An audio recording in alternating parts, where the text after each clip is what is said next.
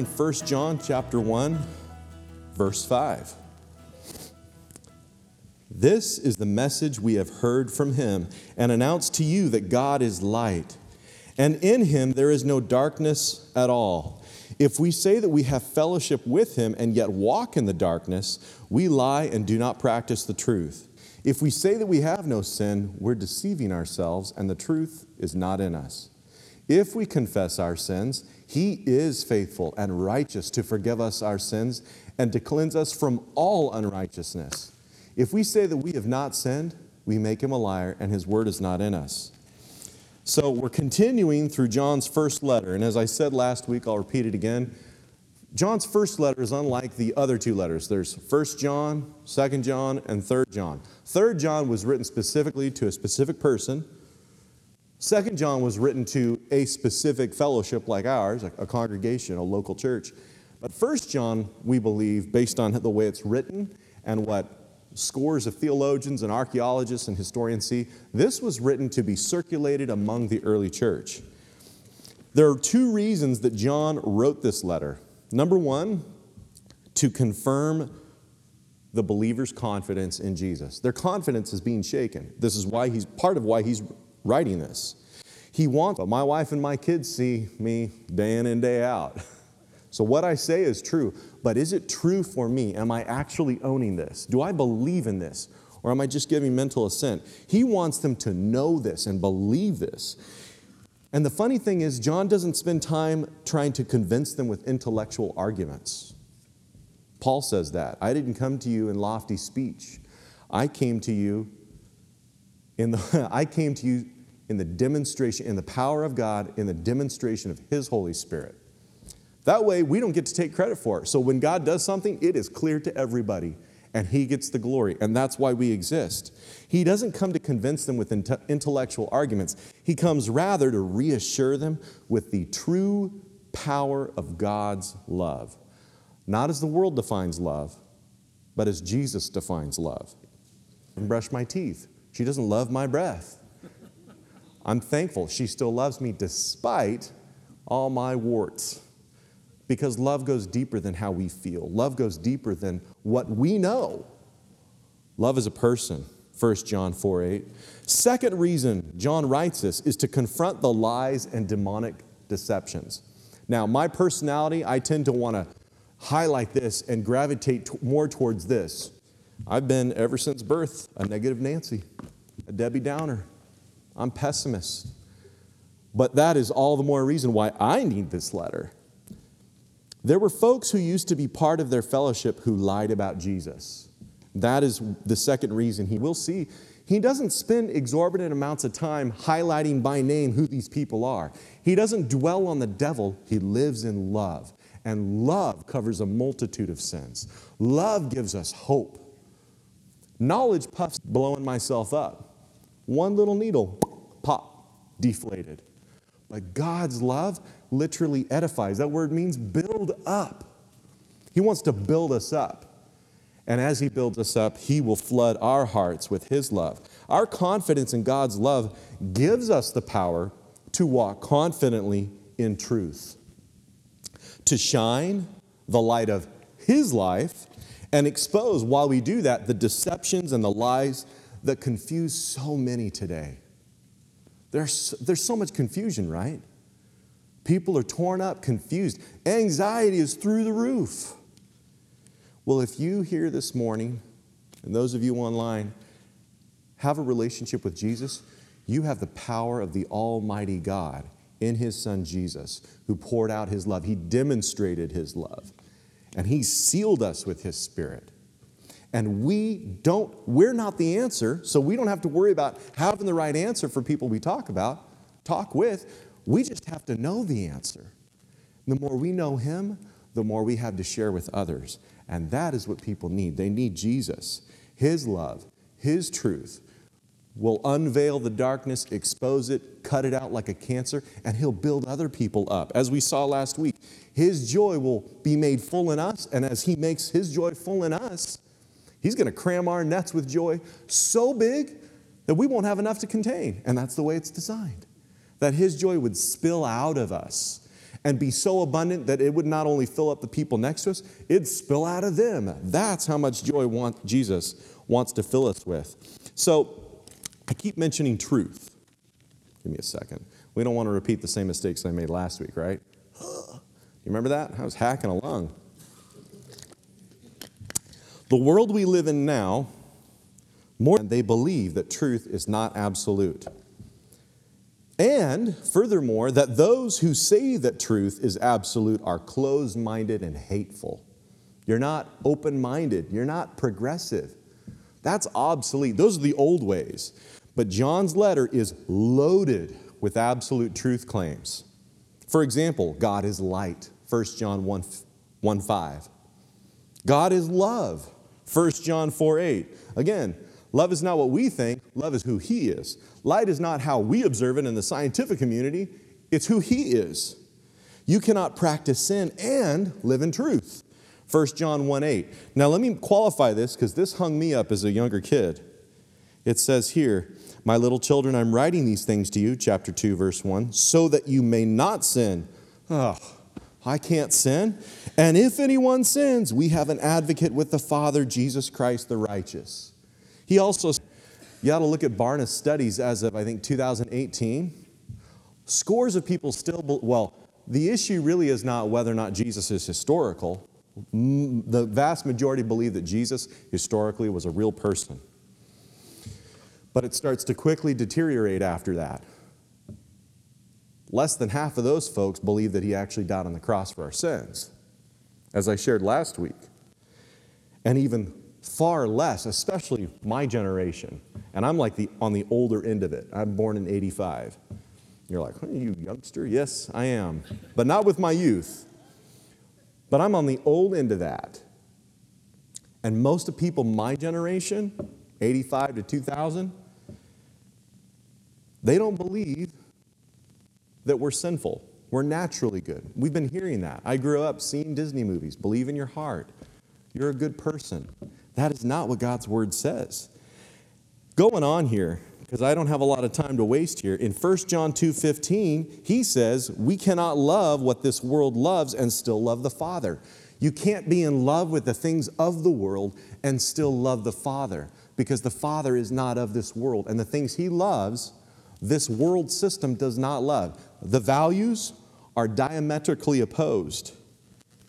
And here's another bold claim John makes whoever denies Jesus is the Christ has the spirit of the Antichrist. 1 John 2:22. That's really bold. Well, wait a minute, Jake. I have a friend who, look, don't shoot the messenger. Christ does not love God. 1 John 4:20. This starts to get more and more personal for us. It is really easy for me to say I love God, but is that manifested in the way I treat all of you? Do I have hatred in my heart? Look, the list goes on, but the point is this if we don't believe in Jesus is absolute truth, and he taught many things that were absolutes. For example, Jesus said, and I said this last week, he said that he is the way, he is the truth, he is the life. He goes on and says, There is no, no other way through the Father except through him. John 14, 6. Do we believe that? Now, picking up here in verse 5, let's read this one more time. John writes, This is the message we have heard from him and announced to you that God is light, and in him there is no darkness at all. Couple things to pull away from this verse. And by the way, I've got four points, but the first two points are your typical points. The last two are less points, they're more questions. And the last one is a doozy for this guy. So I'll let you know when they come up. This is not the first point, but these are two things that stood out to me from verse 5. First, like I said already, don't shoot the messenger. This is not John's message. John didn't make this message up. He's not the message. He is simply repeating what Jesus said in John 8 12. I am the light of the world, Jesus said. He who follows me will not walk in darkness, but will have the light of life. Again, especially to all the younger folks, from me on down, we're not supposed to follow our hearts, we're supposed to follow Him. If we follow Him, we don't walk in darkness. If we're following Him and something else, we're not following Him. It's Him or something else. It's not God plus, it's not God and. We don't get to redefine who God is. We're made in His image, not the other way around. So, why is John repeating Jesus' message? This might sound like an obvious question. Why is John repeating Jesus' message?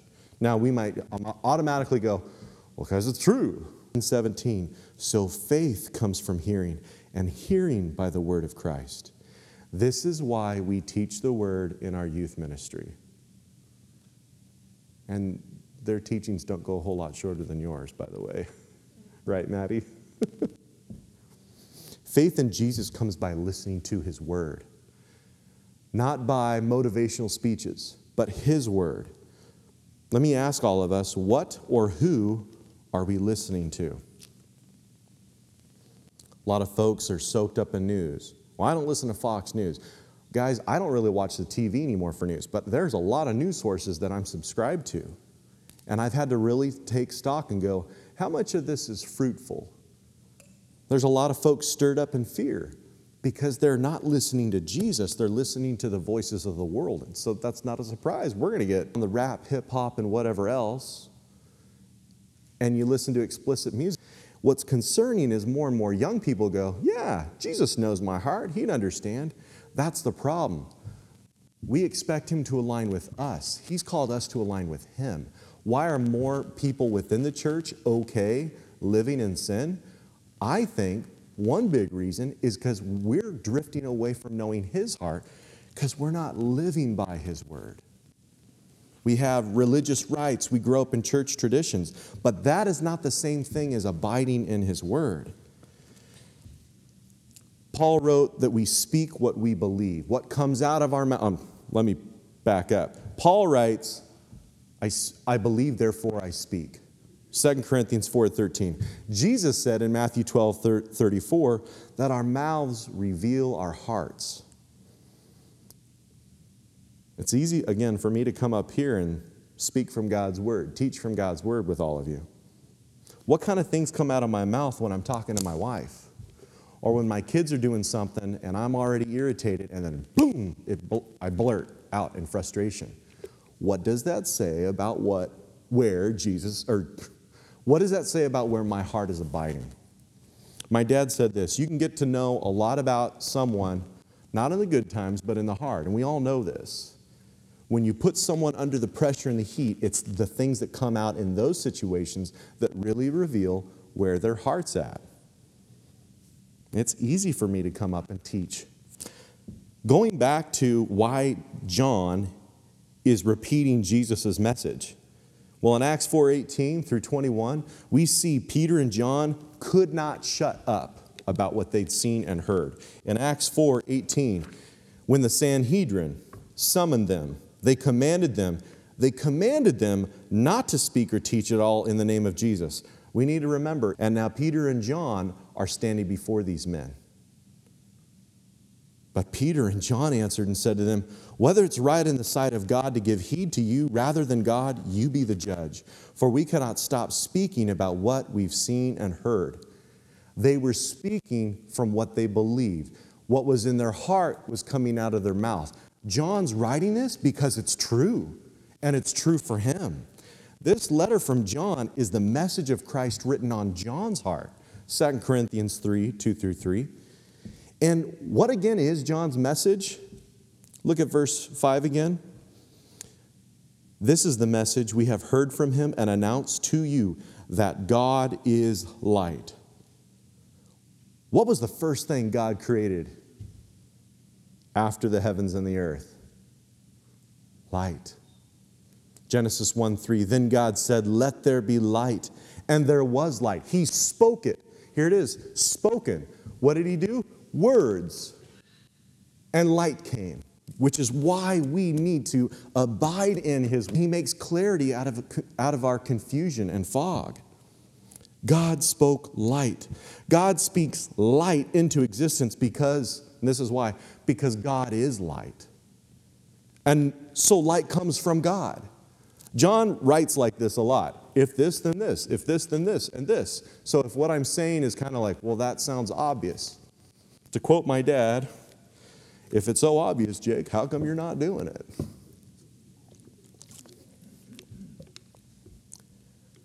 Light is a person.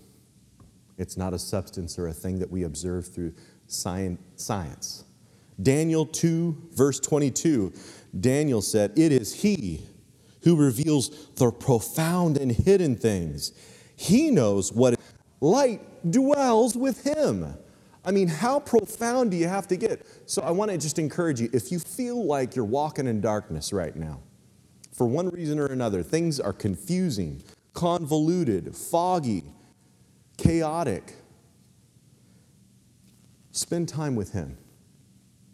Yeah, but I have these things to do. You know, we can go through the Gospels and see all these things that had to be done. And Jesus, interestingly enough, stepped away to go spend time with the Father and pray. Jesus did things contrary to human logic. Well, this has to get done. Does it? If I'm already messed up and I'm continuing to do things because they have to get done, I'm probably going to mess those things up. So why don't I pull back, dial down, and spend time with Him? For His image. We know that, Bible students, Genesis 1:26. And since God is light and they're children of God, we can conclude they were children of light. This, this is again profound. They were children of light under His light and they were unaware of their nakedness. The light went out and they saw their nakedness. How do you see in the dark? But the issue isn't, oh, they can actually see in the dark. There are people today who will tell you, honestly, it goes back to the beginning of humanity, and this is a deception of the devil. If you want to understand what's going on in there, you gotta, you gotta be in it a little bit. You got to revel in it. You got to experience it. Why? How, how come they were able to see their nakedness in the darkness? It wasn't that they saw their nakedness, it's because they could no longer see who they were in God's eyes. They were uncovered, they left His light. Their light went out. There's no confidence anymore. That's why we see in Genesis 3 they shrunk away, they hid in the bushes. Why? To cover themselves. How did they sin? They didn't live by the light of His Word. God said, All this is yours. Just don't do this one thing. And why did He put that there? Because love requires a choice. He loved us enough to give us a choice. That's incredible to me. He set Himself up for heartbreak. We moan and bemoan of His Word. And so when we don't live in His Word, by His Word, we live uncovered. His light covers us. And when we leave that light, we fall into shame and guilt. That's your first point. His light covers us with confidence. I'm not going to ask you to raise your hand, but I can say for myself, and I know I speak for a number of folks here, you've had that awkward dream where he wants to cover us with his light. He wants to clothe us with his light and cover us with his confidence. This is what's written about the bride of Christ. At this point, though, they're the wife.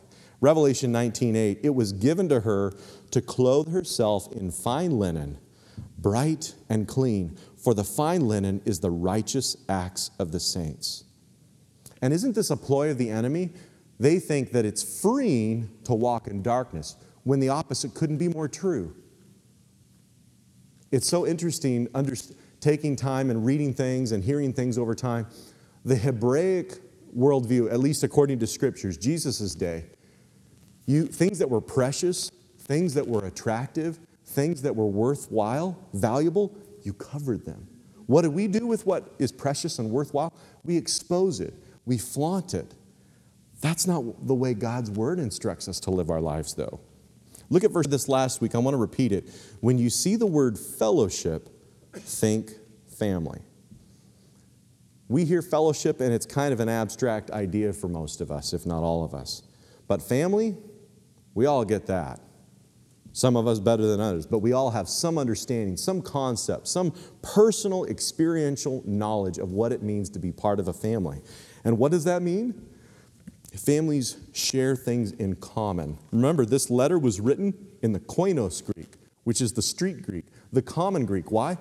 So that all and any and everyone could know God's heart from his own mouth, who he is and what he calls us to be, what he invites us to be a part of.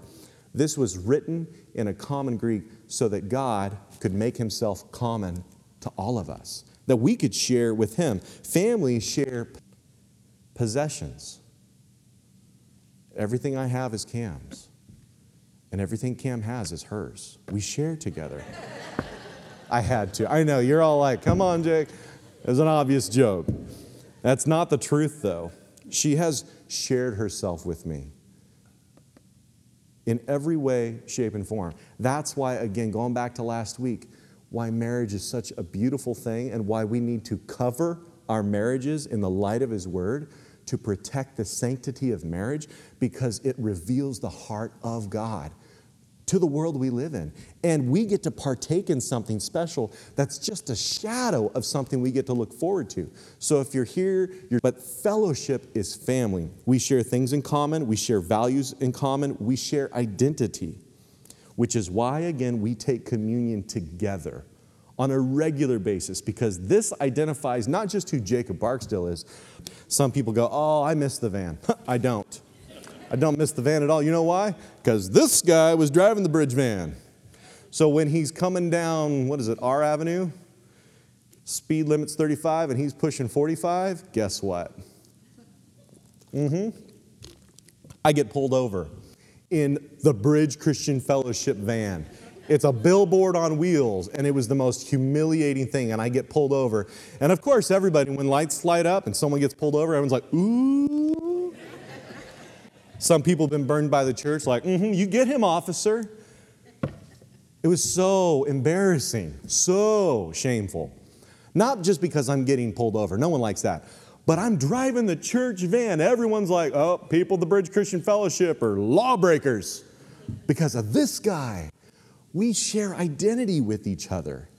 What I do, what I say doesn't just affect me. We don't live in a vacuum. Everything about me affects you, and vice versa. We share fellowship. But as John writes, we can't be from God and not share in his identity and values. To say we have fellowship with God is to share in his identity and therefore his values. As I said earlier, please accept it. I'm about to say something that is touchy and more and more touchy. I watched part of a documentary this last week made by someone who identifies as, quote, queer Christian. That's like saying you're soaking dry. It, it, doesn't, it doesn't make sense. It doesn't work. It doesn't add up. In Matthew 19 4, for all the arguments within the church about gender and sexuality and all of that, no, they're not. One and the same because that's the way He made them, that's the way He addresses them. A lot of people like, I love Jesus. Genesis, that's a fable made by obsolete, backwards minded people. Well, if that's the case, then that's who Jesus is, because he said, Have you not read that he who created them from the beginning made them male and female? That's it. Marriage between a man and a woman. That's it. There are no equivocations. This is just one obvious thing. We could go through a whole list of things that many of us in the church say we agree with that defy his doctrine. Why do so many say they believe in Jesus and yet do things that defy and contradict who Jesus is and what he teaches? Why is it becoming okay? To where the point is, we're at a point now where many churches and yet do things that defy who Jesus is and what he teaches. And this is why Jesus said in John 3:19, "This is the judgment that the light has come into the world, and men love the darkness rather than the light. Why? Because their deeds were evil. Okay, they're evil, so dark.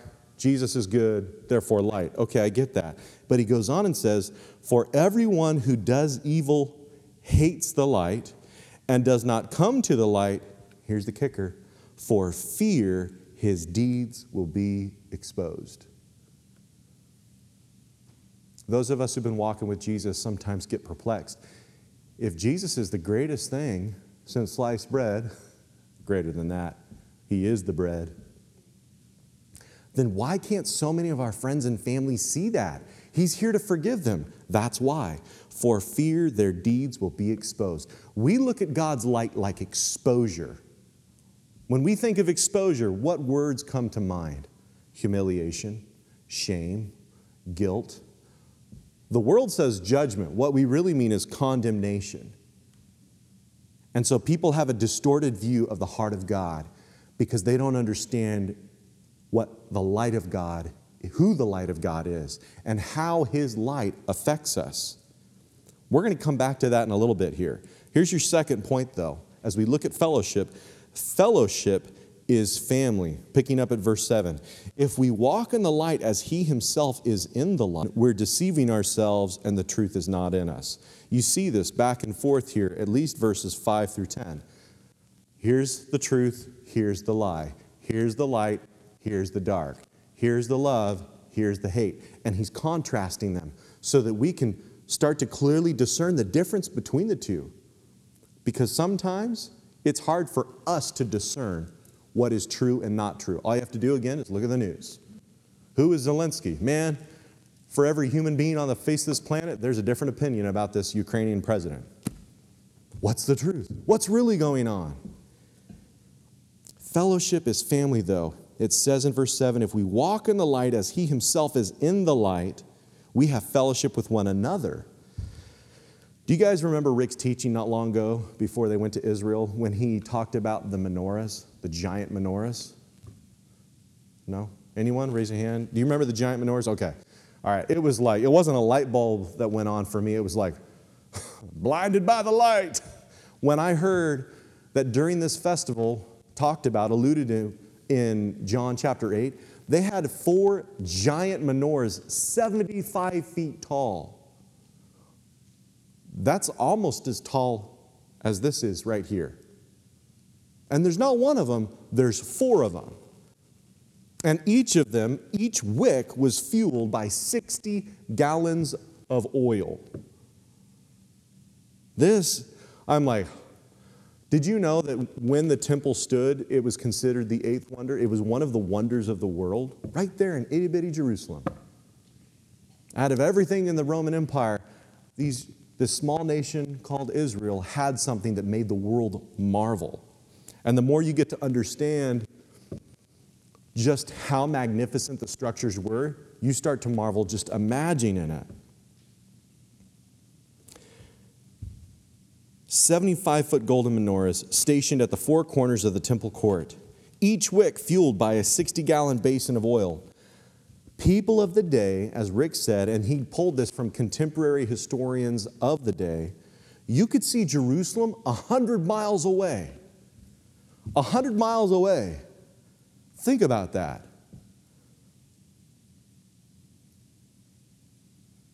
Question where does Jerusalem sit? Where did the temple sit? It sat on Mount Moriah, on a mountain. Jesus said in Matthew 5:14, "You are the light of the world. A city set on a hill cannot be hidden." Nor does anyone light a lamp and put it under a basket, but on a lampstand, and it gives light to all who are in the house. There's a distinction there. Let your light shine before men in such a way that they may see your good works. Imagine this with the menorahs, people seeing it from afar off. That they may see your good works and glorify your Father who is in heaven. It gives light to see and come to God's tabernacle. And as we Bible students know, believers in Jesus, the tabernacle is not a building made with human hands. Revelation 21 3, I heard a loud voice from the throne Behold, the tabernacle of God is among men, and he will dwell among them, and they will be his people, and God himself will be among them. Jesus is the tabernacle. And the light that he has put in each of us who have given our lives to him, that light shines It's designed to shine in such a way that it would glorify our Father. If He is light, He's pleased to see light. But also for those who are far off, who are in darkness, are drawn to the light. And when we're with Jesus, I'll get ahead of myself here.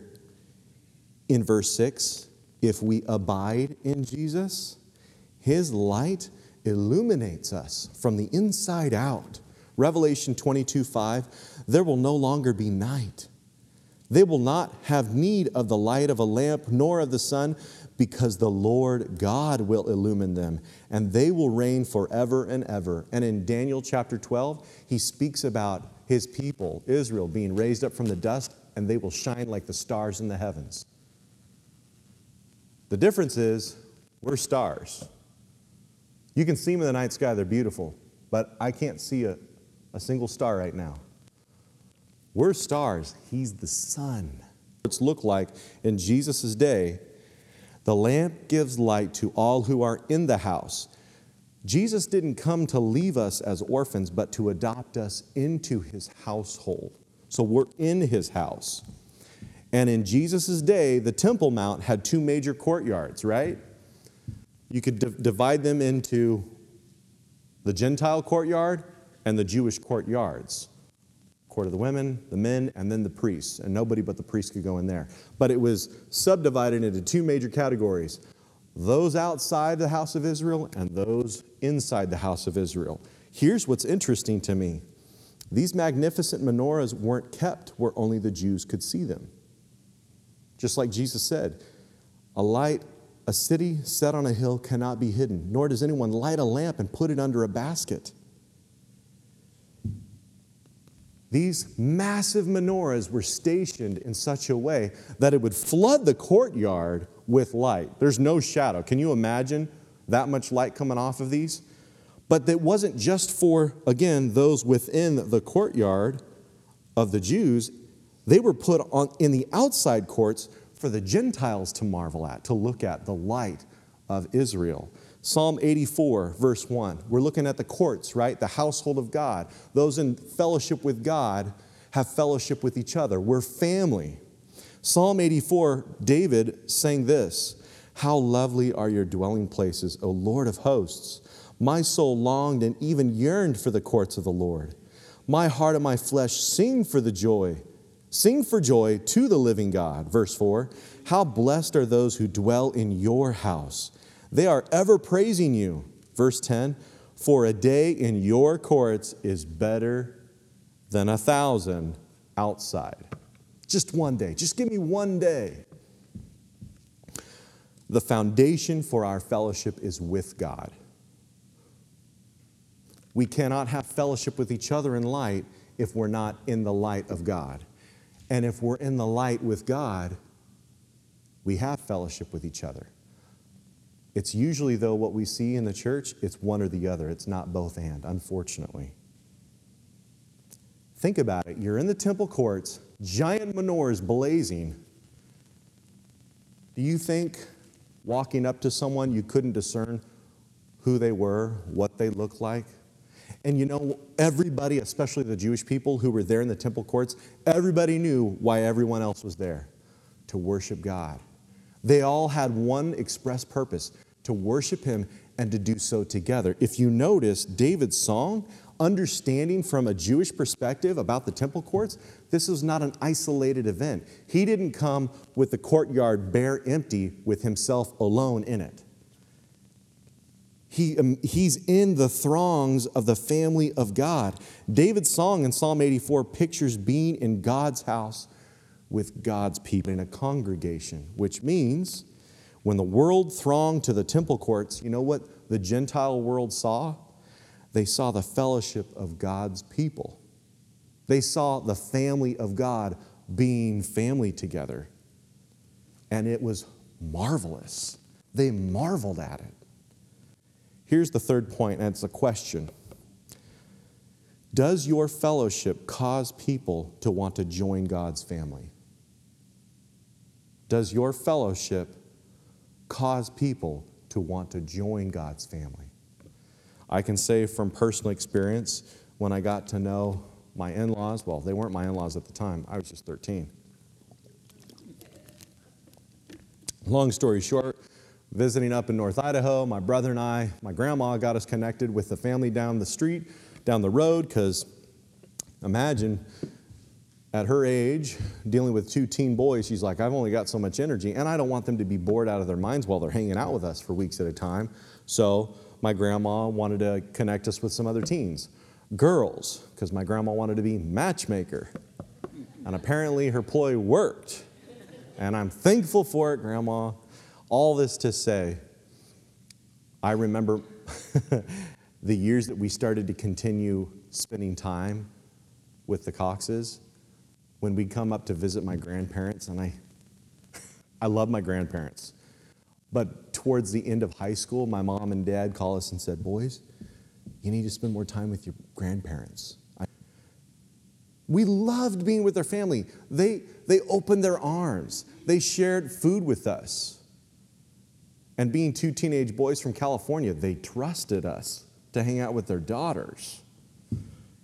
I thought that would draw laughter. Anyway, all that to say, thank you. um, I fell in love with their family. No offense, sweetheart. I fell in love with their family before I fell in love with my wife because I got to see and experience love in their family.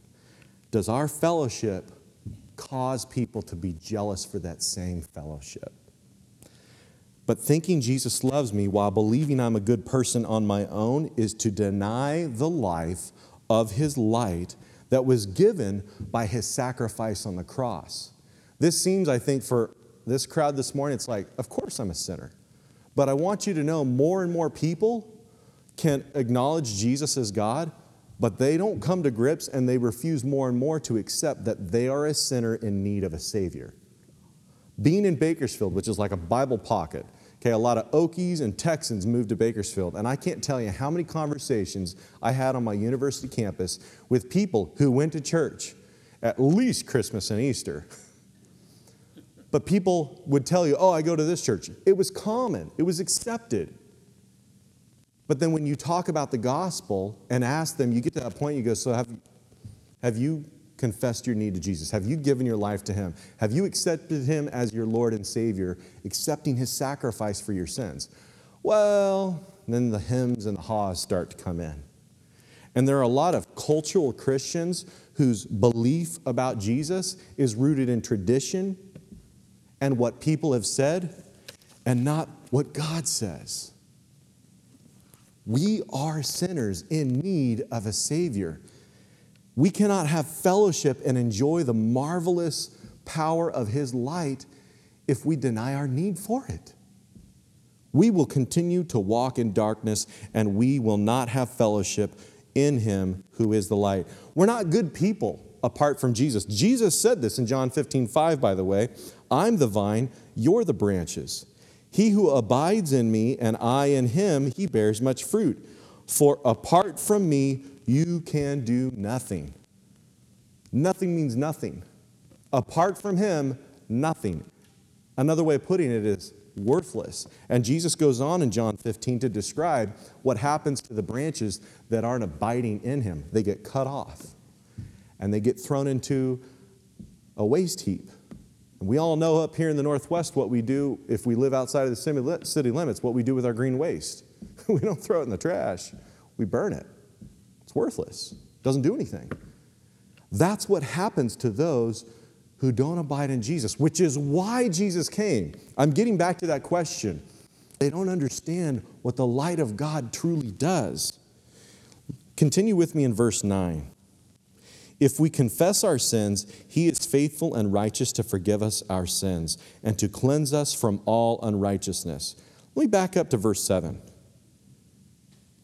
he says, if we have fellowship with him, as he is in the light, we have fellowship with one another. And the blood of Jesus, his son, cleanses us from all sin. We cannot be clean until we come into the light. Without the light, we can't see. We're blind to the darkness that covers us like mud, like filth. And then he says in verse 9, if we confess our sins, He is faithful, He is righteous to forgive us all our sins. He forgives our sins to cleanse us from all unrighteousness. Do we interact with people and talk about Jesus and our need for a Savior in such a way that is freeing and liberating? Because Galatians 5:1 says it's for freedom's sake that Christ set us free. So don't be entangled any longer to the yoke of sin and slavery. But we in this country, in this culture, think sin is freeing and living righteously is slavery. But Paul also addresses that. We're going to be a slave to someone. Whatever you obey, whatever you follow, you are a slave to. I want to be a servant in the house of God, which is incredible because as we call ourselves servant of the Most High God who is light, what does He call us? Cute and adorable. She doesn't, she doesn't like it when I call her cute. That's okay. As she gets older, she's like, Dad, am I cute? She'll, she'll ask that one day, Lord willing.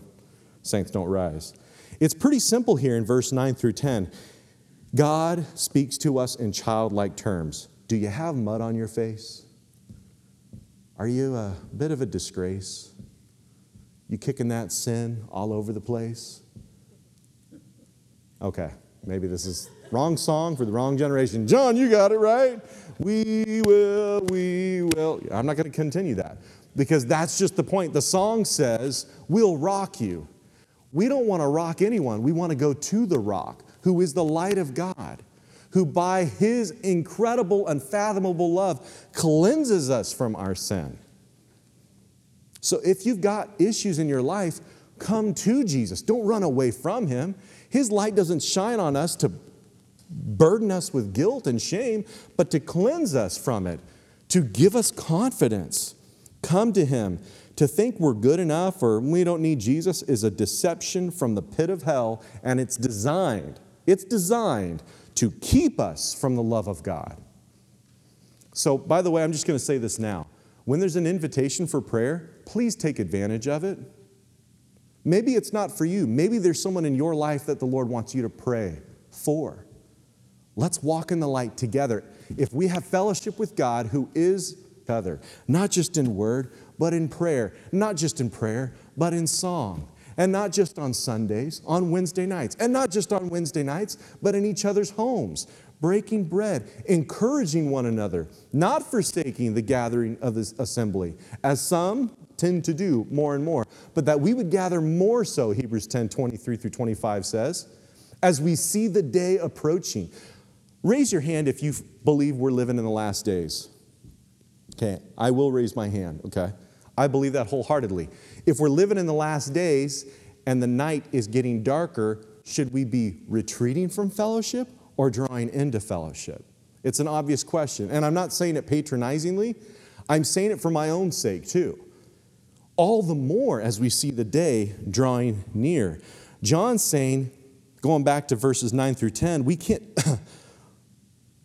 John's saying we can't make God a liar, but that we treat him as if he is if we say we have no sin. This is blasphemy of the highest level. It's the sin of unbelief. There is one sin that is unforgivable it's the sin of unbelief. It's the only sin that cannot be forgiven. Luke 10 or Luke 12 10. But God doesn't condemn us. Again, we go back to light. We get apprehensive. What if I come forward and pray? What will people think? That's like me talking with my son or my daughter when they have a need. They're not concerned that the other one's going to think they're weak. They're coming to talk to mom or dad. And Peter sees that he's talking to John, and Peter goes, Jesus, what's up with that? And he goes, Never mind. That's not for you. I'm talking to my son here. Peter, I'll talk with you in a minute. I don't want anyone to feel condemned coming forward for prayer. If that's how you feel or you're concerned about being judged, then we perceive prayer in a distorted perspective because that's not the way God's word talks about prayer. Now, I say all that, let me qualify it with this. I'm also not putting this out, putting judgment on you if you don't come forward for prayer. If you don't come forward for prayer, I'm not going to go, mm, sinner. I'm not. It's because if what I said is true, it's between you and God. If you don't come forward to pray with us, That's between you and Him. I'm just encouraging all of us to come together to pray. And you know what? Maybe you don't need to come forward here. Maybe you got friends or family with you, and there's things that God is doing in your heart right now. And during that altar call, as we call it, just pray with them right where you're at. This is a worship service. This is not just a Bible study. We don't open up God's Word like a textbook, right? This is a letter revealing His heart to us that we would have fellowship with one another as we have fellowship with Him in the light. So I encourage us I'll put myself at the front of the list. Let's walk in the light together. Let's share with each other what's going on in our lives because there is no condemnation for those who are in Christ Jesus. So, why do people feel condemned? Matthew 12 37. Jesus said, wrong in their schoolwork, they waste no time coming to admit they need our help. Sometimes we're like, whoa, whoa, whoa before you come they want to come to us for help before they've even taken time to figure it out on their own. It's like, ooh, this is too hard. Mom, dad, help me, which really means, mom, dad, give me the answer. Whoa. If only we were that way with the Lord. John writes this letter calling the people of the church little children, but you and I like to think of ourselves as much more than we actually are. God did not send his son to condemn us. God sent his son to make us clean. Will we admit our need for him to clean us? And as Les says all the time, it's not a one time event. Imagine if we treated God's cleaning of us the way we treat our physical cleaning. I really pray and hope that we take more than one shower a year. There's a man in Iran who hasn't showered, hasn't bathed in, I think, 70 years. He's, he's, yeah, Guinness World Record being the dirtiest man in the world. And how often do we treat being cleaned by God in that same way? Let's do it on a regular basis. I need to get cleaned all the time. I need Him to wash me in His Word all the time. I want to step under the waterfall, or do I? yeah, but they might see all the filth that comes off of me. If I see a brother or sister confessing their sins, that should give me reason to rejoice with them that they're being freed. Not to go, oh, wow, they're more messed up than I thought. So you're fairly quick. My little children, I'm writing these things to you so that you may not sin. And if anyone sins, we have an advocate with the Father, Jesus Christ the righteous. And he himself is the propitiation for our sins. That word propitiation means satisfaction. And not for ours only, but also for those of the whole world. Like I said, Cam and I homeschool our kids. We want our kids to grow up in confidence. We want them to be confident. We don't want them to miss problems and get things wrong. But when they do get things wrong in their math or in their assignments, right, Judah? We come alongside them to help them correct their mistakes. We don't come over and go, What are you doing? I can't believe that. That's not how Cam and I teach our kids. Correction builds up. We're afraid of being corrected because, again, we have a false view of what it means to be corrected. God's word says he disciplines those he loves. An illegitimate son doesn't get corrected, but a legitimate son of God does get corrected. Why? Because correction is to build us up. Condemnation, though, has no hope. Jesus did not come to condemn us. He came to give us a major course correction, set our eyes fixed purely on Him, so that as we look to Him, we are transformed into His image of light. Cam and I don't stand against our kids. Uh, verse 1 says, advocate. And in the Greek, the Greek word for advocate is parakletos. Immediately, all you Bible students went, Oh, I know what that is. I know who that is. Paraclete, parakletos. Who was it? Jesus said in John 14, 16, I will ask the Father, and he will give you another helper. Right there, that should tell us we shouldn't be afraid of asking for help. That's why he sent the Holy Spirit, because Jacob Barksdale needs help so that he may be with you forever. And so, as God's children, Jesus promises not to leave us as orphans. John 14, 18.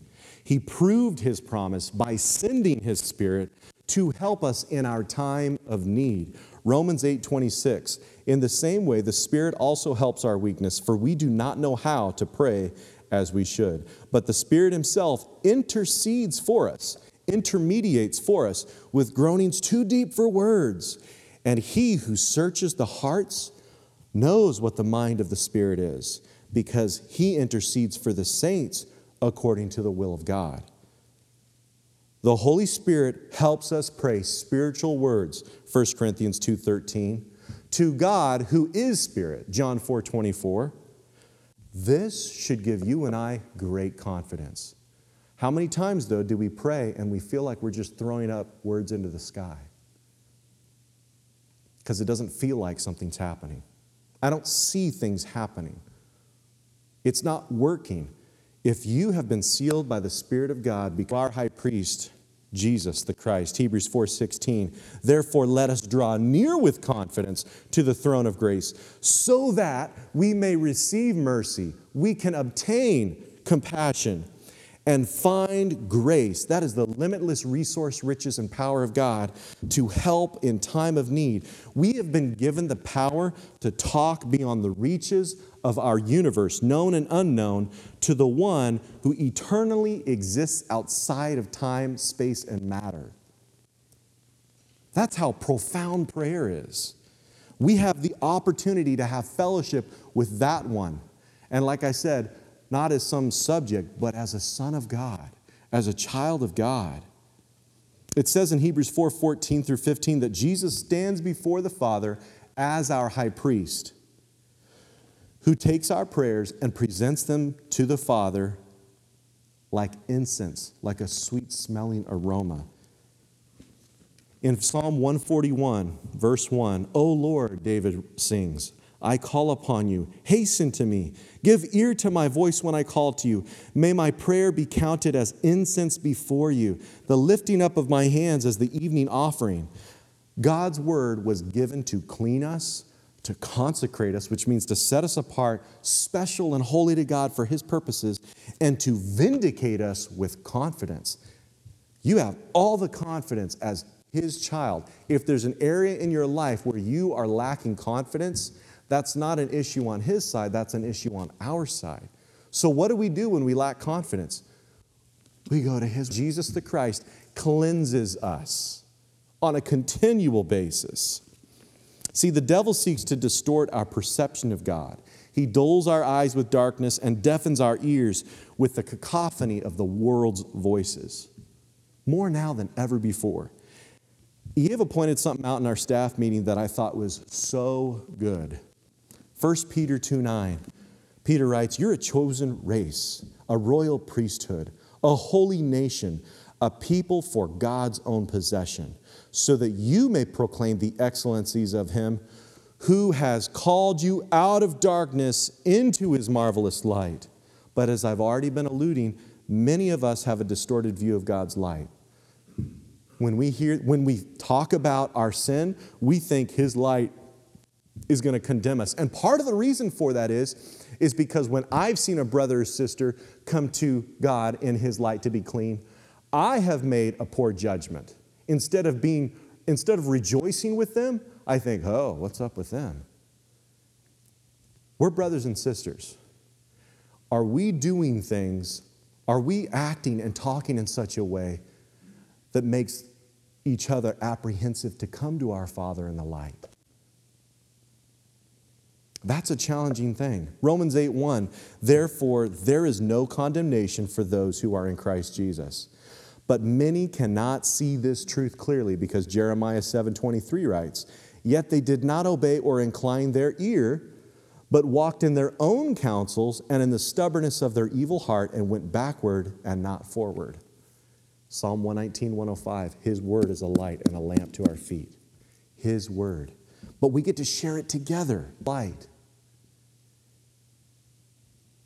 We need to come to know who He says we are. This is why there's an issue with our identity in our culture today. Because we've done everything we can to turn the lights out, to dim it down. It makes us feel comfortable. Oh, it's okay. God accepts you. Well, God accepts us. But as I've said before, imagine I've said this to our students. Imagine I wear white clothes and the inside of my house is perfectly white. And then my son comes to the front door after playing outside over at Kiwanis Park, just down the street from us. And he comes up to the front door and he's covered in mud because he's been having a good time. And he opens the door and I go, Whoa, whoa, whoa, whoa, whoa, whoa, whoa, whoa, whoa. Not so fast, buddy. Hang on. And he comes at dusk, so I can't see clearly. So what do I do? Turn the front porch light on. Boom! Covered in all kinds of mud and some things that might not be mud if you catch my drift. I'm not going to let him into my house covered in mud.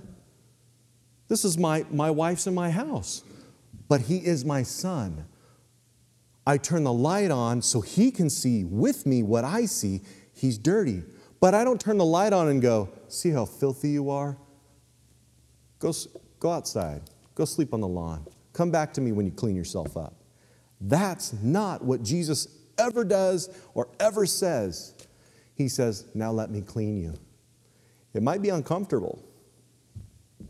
Let's strip this down. Let me cleanse through him to enter his household. Look at verse 2 with me. 1 John chapter 2 verse 3. By this we know that we have come to know him if we keep his commandments. The one who says, I have not come to know him and does not keep his commandments is a liar, and the truth is not in him. Again, John makes a bold claim here. John writes this, though, because Jesus said it first. John's not judging people. Jesus is shining the light of his word on us so that we know where we stand and we can see him so that we can come to him. God is light. He's a beacon in the darkness. He's light so that we can come out of our darkness and come to him. But Jesus said in John 14, 15, If you love me, you will keep my commandments. It makes sense too. Amos 3 3 asks, How can two walk together unless they agree? There are far too many in the church who say they love Jesus and they walk completely vehemently in disagreement with him and what he says. How can we believe in Jesus and yet not agree with what he says? And what are the commandments? Jesus was challenged on this. In Matthew 22 36, he said, You shall love the Lord your God with all your heart, with all your soul, and with all your mind. And a lot of us go, Yeah, I do that. This is the great and foremost commandment. The second is like it you shall love your neighbor as yourself. On these two commandments depend the whole law and the prophets. But I remember, I think it was this last year when Rick was teaching, he said something that I'd heard many years before, but for whatever reason, it finally took. I'm not called that you love one another even as I have loved you. That you also love one another. Jesus gave up everything for us. And when we insulted him, we acted in offense towards him, we rejected him, you know what he did? He continued to offer his love, and he looked for ways to reconcile us. That's way bigger, that's way bolder. I got to love Kim the way I'd want her to love me, which, first of all, that's hard in and of itself. Right, wives? Sometimes you're like, wish my man would love me a little bit better. That's why God says in Ephesians 5, husbands, love your wives. That's why Paul says, live with your wives in an understanding way. But Jesus takes it beyond that, which again exposes just how far I fall short of my ability to love, which is why I need to abide in Christ, because as much as I'm messed up and got hangups, I really do want to love my wife the way he loves me. But the only way I'm going to do that is if I receive him. That's the antidote for marriages. I could go on on that, but I won't. He says in verse 35 of John 13, By this all men will know that you are my disciples, if you have love for one another. It's not enough to say, I love God. James says, You say you have faith, I have faith by works. Jake, you say you love God, how do you love those of God? One who says, I've come to know him and doesn't keep his commandments is a liar and the truth isn't in him. How do we know the sheep from the wolves? the deceived from those who walk in the truth. 1 John 4 1, Beloved, do not believe every spirit, but test the spirits to see whether they are from God. Because many false prophets have gone out into the world. By this you know the Spirit of God. Every spirit that confesses that Jesus Christ has come into the flesh is from God. It seems obvious, but as I shared last week, it's becoming less obvious. And people are finding ways to undermine who Jesus is. Well, he's Jesus, but the Christ left him before the crucifixion. Or Jesus is a great prophet, but he's not the Son of God. Jesus was anointed. No, no. God says he is the anointed. Well, what does that mean? I would urge us to take time to consider what does it mean for Jesus to be the Christ? A lot of people in the church have no clue, which is why so many folks are getting tricked out of the truth because they don't know the real deal for what he says it is. When Paul came preaching Christ, the Berean believers didn't go, Oh, it's Paul. This guy's a spiritual giant. No, it says that they listened to his teaching, and then what did they do to know if he was the real deal? All right, Paul, let us hear who you are and what you have to say. And we'll see if it matches up with, with Scripture. And it says in Acts 17 11 that they were more noble minded than others, not lofty in knowledge, but they took God at His word.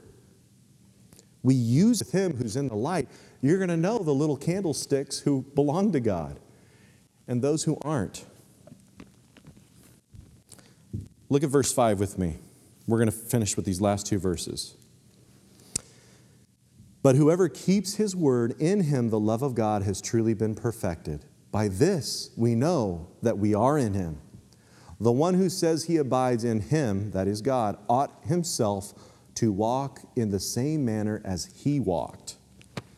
Keeping God's word perfects us. I want to say that one more time. His word, living by His word, keeping His word perfects us in love. His love is perfected. Doing good deeds, cleaning up my life, having incredible knowledge and mysteries, praying beautiful prayers. Side note, I hope none of my extended family are going to hear this, but I have heard for a number of years when I pray with, you know, Thanksgiving or whatever, and I pray, people go, Oh, Jacob, that was a beautiful prayer. I get what they mean, Maybe this is just me, but I go, I, because I wasn't praying this for it to sound beautiful and lofty.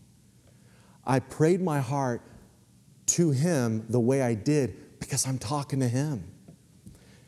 I don't care how beautiful my prayers are. I don't care if I give up everything I have. I even sacrifice my life for someone else. That doesn't prove and perfect my light in God. I was listening to uh, Rick's teaching on this, and uh, he shared that our brother Mark Harris shared with him what comes to mind when he hears the word abide. Mark said when he thinks of abiding in God, he imagines a baby in the womb. When a mother breathes, her breath feeds oxygen to the baby. When a mother eats and drinks, the nutrients feed the baby. What does it mean to have fellowship with God? It means to abide in Jesus. We feed on his faithfulness. Psalm 37 3. We let him breathe his spirit from his word through us. 2 Timothy 3 16 through 17.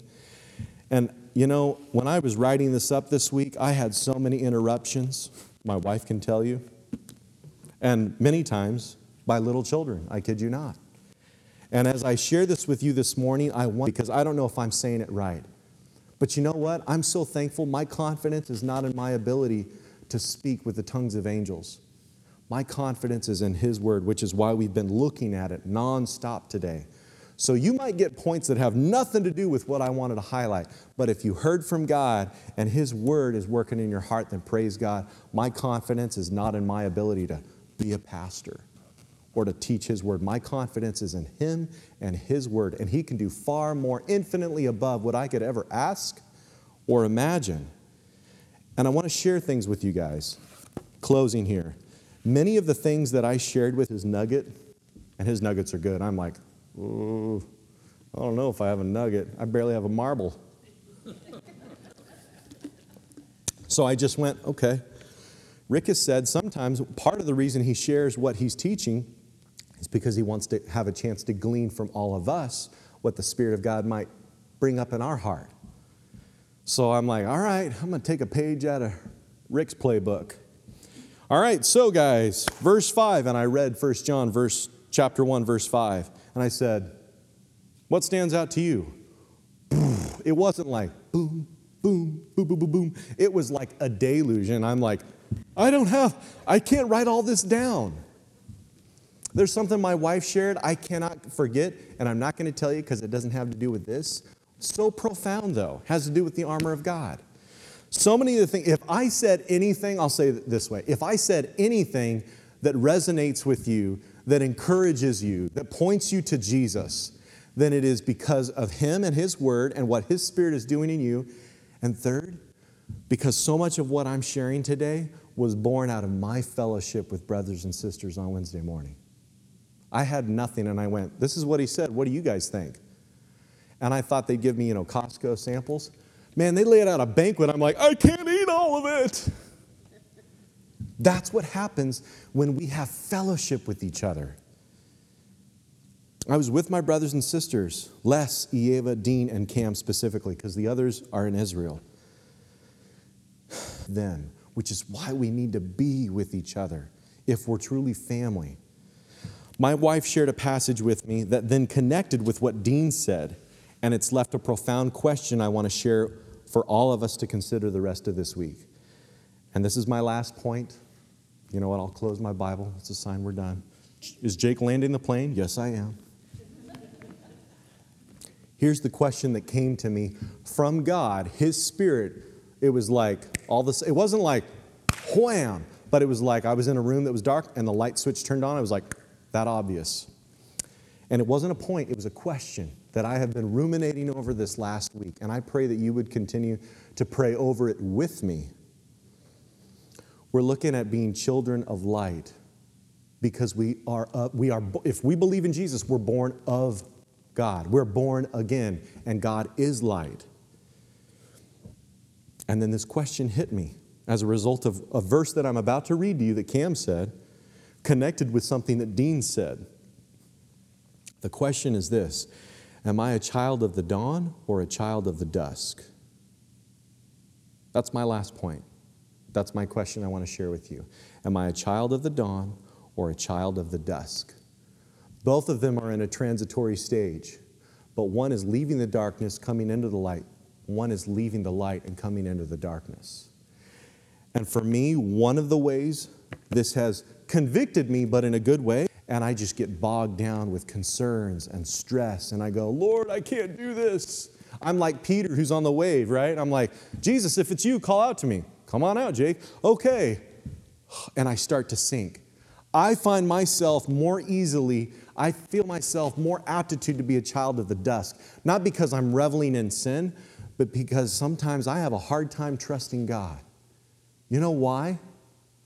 Because I'm listening to the voices of the world. I'm listening to how I feel more than what He says and what He's confirmed His Spirit to mine.